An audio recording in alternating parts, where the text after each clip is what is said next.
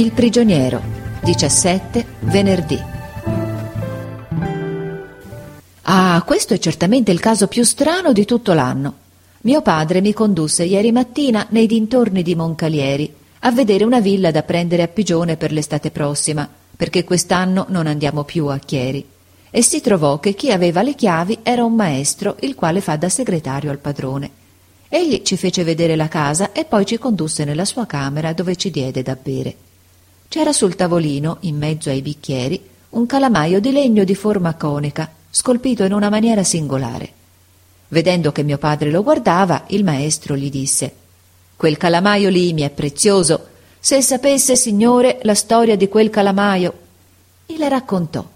Anni sono egli era maestro a Torino e andò per tutto un inverno a far lezioni ai prigionieri nelle carceri giudiziarie. Faceva lezione nella chiesa delle carceri che è un edificio rotondo, e tutt'intorno, nei muri alti e nudi, ci son tanti finestrini quadrati chiusi da due sbarre di ferro incrociate, a ciascuno dei quali corrisponde di dentro una piccolissima cella. Egli faceva lezione passeggiando per la chiesa fredda e buia, e i suoi scolari stavano affacciati a quelle buche, coi quaderni contro le inferriate, non mostrando altro che i visi nell'ombra, dei visi sparuti e accigliati, delle barbe arruffate e grigie, degli occhi fissi, d'omicidi e di ladri. Ce n'era uno fra gli altri, al numero 78, che stava più attento di tutti e studiava molto, e guardava il maestro con gli occhi pieni di rispetto e di gratitudine.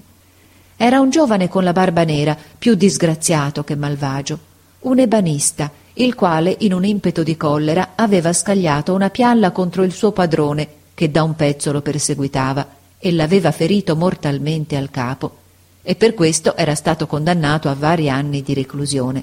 In tre mesi egli aveva imparato a leggere e a scrivere e leggeva continuamente.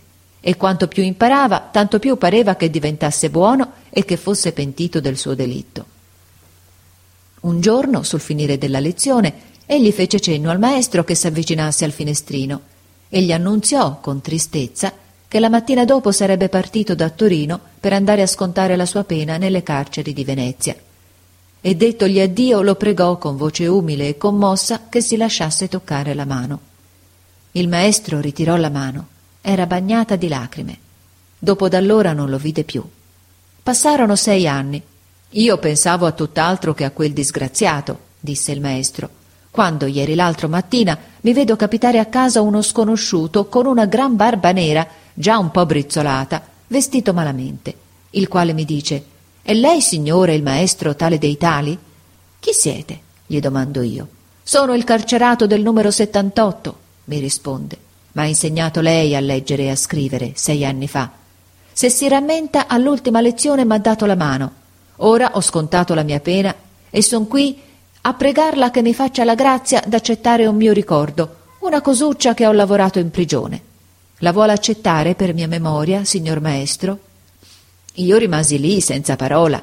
Egli credette che non volessi accettare e mi guardò come per dire sei anni di patimenti non sono dunque bastati a purgarmi le mani. Ma con espressione così viva di dolore mi guardò che tesi subito la mano e presi l'oggetto. Eccolo qui. Guardammo attentamente il calamaio. Pareva stato lavorato con la punta d'un chiodo, con lunghissima pazienza c'era su scolpita una penna attraverso a un quaderno e scritto intorno al mio maestro ricordo del numero 78, sei anni, e sotto in piccoli caratteri studio e speranza. Il maestro non disse altro, ce n'andammo. Ma per tutto il tragitto da Moncalieri a Torino io non potei più levarmi dal capo quel prigioniero affacciato al finestrino, quell'addio al maestro, quel povero calamaio lavorato in carcere che diceva tante cose, e lo sognai la notte, e ci pensavo ancora questa mattina. Quanto lontano dall'immaginare la sorpresa che m'aspettava alla scuola. Entrato appena nel mio nuovo banco, accanto a De Rossi, e scritto il problema d'aritmetica dell'esame mensile, raccontai al mio compagno tutta la storia del prigioniero e del calamaio, e come il calamaio era fatto, con la penna attraverso al quaderno e quell'iscrizione intorno. Sei anni.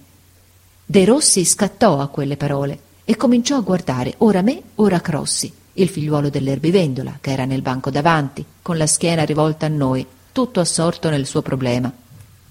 Zitto, disse poi a bassa voce pigliandomi per un braccio. Non sai?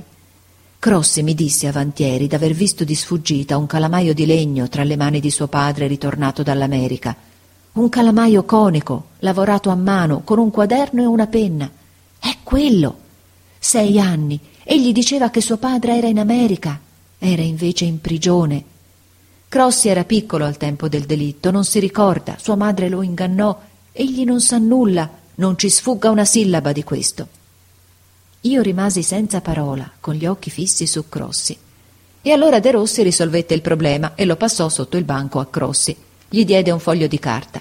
Gli levò di mano l'infermiera editata, il racconto mensile che il maestro gli aveva dato a ricopiare, per ricopiarlo lui in sua vece. Gli regalò dei pennini, gli accarezzò la spalla, mi fece promettere sul mio onore che non avrei detto nulla a nessuno. E quando uscimmo dalla scuola mi disse in fretta Ieri suo padre è venuto a prenderlo. Ci sarà anche questa mattina. Fa come faccio io. Uscimmo nella strada. Il padre di Crossi era là, un po' in disparte. Un uomo con la barba nera, già un po' brizzolata, vestito malamente, con un viso scolorito e pensieroso. De Rossi strinse la mano a Crossi in modo da farsi vedere e gli disse forte Arrivederci, Crossi. E gli passò la mano sotto mento. Io feci lo stesso ma facendo quello De Rossi diventò color di porpora, io pure. E il padre di Crossi ci guardò attentamente, con uno sguardo benevolo, ma in cui traluceva un'espressione di inquietudine e di sospetto che ci mise freddo nel cuore.